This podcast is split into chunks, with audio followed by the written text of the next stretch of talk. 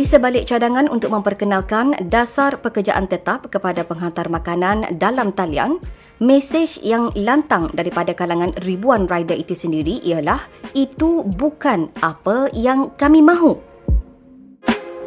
Rata-rata mereka yang ditemui FMT enggan dikaburi dengan skim gaji tetap, cuti tahunan dan kemudahan lain.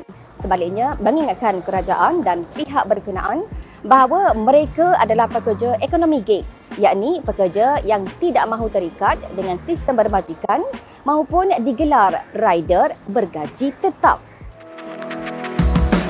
Malah ramai menceburi ekonomi gig demi memiliki kebebasan waktu bekerja, lebih masa bersama keluarga, mempunyai masa untuk membentuk masa depan yang lebih cerah dan paling penting, meraih gaji yang jauh lebih lumayan kalau macam tu baik kita orang kerja je macam kat dalam yang tempat-tempat kerja yang kita orang sebelum ni ha, sebab tak ada masa dengan family lepas tu nak kena ikut dulu semua tu ha, kalau macam ni dah okey dah bagi kita orang ha, so tak payah macam dia nak buat benda tu yang jadi rumit lagi kat kita orang nanti semua rider lagi memberontak ha, dengan majikan kita agak terikat sikit lah. Nak MC pun macam fikir orang yang nak ganti kita punya tempat. Ha, so agak susah sikit lah berbanding rider. Rider ni waktu dia memang flexible. Kalau kita rasa macam kita dah ambil jadual, dan kita ada emergency case, kita break je. Uh, so break uh, lepas break kalau kita nak masuk balik pun boleh. Uh, so tak ada terikat pun. Status pekerjaan tetap kepada rider menjadi polemik selepas wujud ura-ura dasar serta polisi ekonomi gig akan dikaji, diperketat malah tiga rang undang-undang akan dibincangkan di Parlimen kelak. Hakikatnya walaupun dihimpit beberapa masalah, ramai rider tanpa terikat kepada terma kerja tetap ataupun mempunyai kelulusan pendidikan tinggi mampu meraih pendapatan antara RM4,000 hingga RM7,000 sebulan. Gaji yang kita dapat untuk anda majikan tu tak sama dengan uh, rider, payment rider. Yang sehari boleh cecah 200, 200 300. Kalau sehari kalau anda majikan kita dapat dalam 90, uh, paling minimum 100. Mereka adalah sebahagian daripada 400,000 penghantar makanan atau rider dalam talian yang menjadi segmen penting dalam ekonomi gig negara dan memacu syarikat-syarikat gergasi seperti Grab dan Foodpanda.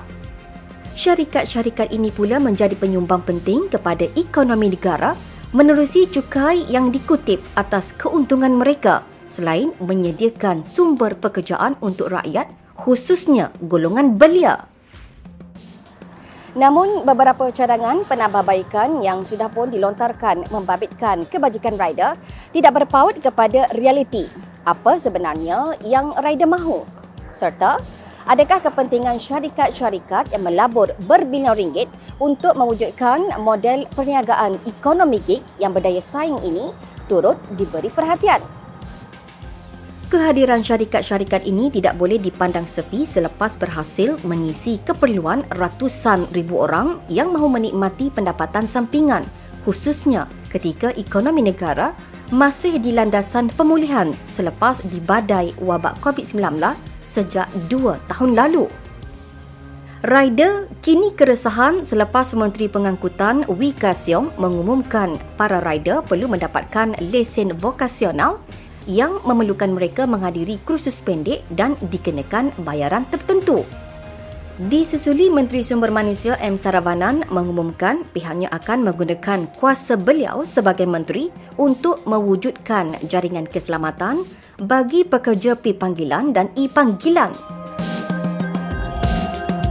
Apa kita panggil ada setengah-setengah pekerja tu mereka tidak mahu hilang kebebasan dan keanjalan seperti mana yang mereka ada uh, sebelum ni tidak perlulah di disekat dan menghalang kebebasan yang mereka dah ada sebelum ni dengan menukar ataupun dengan mencadangkan untuk menjadikan ia sebagai satu sistem bermajikan ataupun pekerjaan tetap. Saya rasa lebih baik mereka bekerja um, dalam sektor yang mempunyai bermajikan.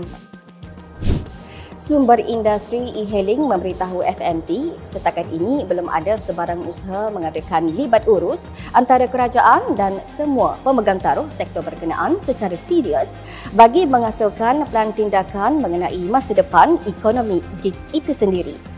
Persoalannya kini, Sejauh manakah isu ini akan dibiarkan berlarutan dan adakah ini akan menjejaskan daya saing ekonomi di negara ini?